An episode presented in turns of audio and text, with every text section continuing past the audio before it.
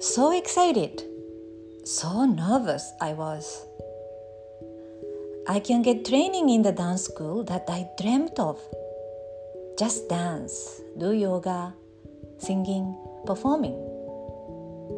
But at the same time, who on earth wants to leave Tokyo and the job opportunity to go to India to become a dancer in 1996?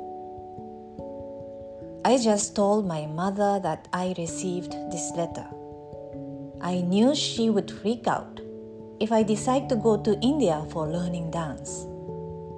And I told her that though I have received this letter inviting me to come to India to learn dance, but I'm not going as I'm the eldest daughter of the family. Father had passed away long time back it's my duty to support the family or at least stand of my own financially.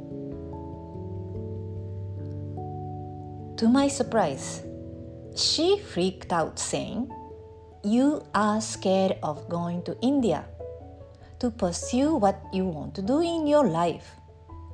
You please be responsible of your choice and decision. No need to say such excuses that you have to support the family and all other nonsense.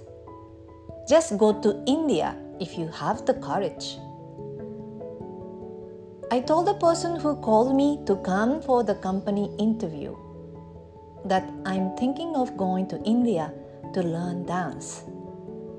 I didn't say that I've decided to go, but I just said I'm thinking of going to India. The person over the phone said, Oh, that's really cool. It's more exciting than working for a company in Tokyo. All the best. He cut the phone. But I was not sure of whether this decision is good for me or not. Oh my god, I kicked one of my biggest job opportunity. What would happen to me? For several months, I did many part-time jobs to prepare my going to India.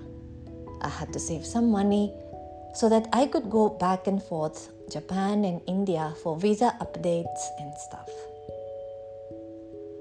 During this month, my eyelash started to fall off. Half of my eyelashes weren't there by the end of my departure to India. I guess due to anxiety and stress. I had to believe in myself to make it as a dancer and not to blame anybody else for my decision and my life.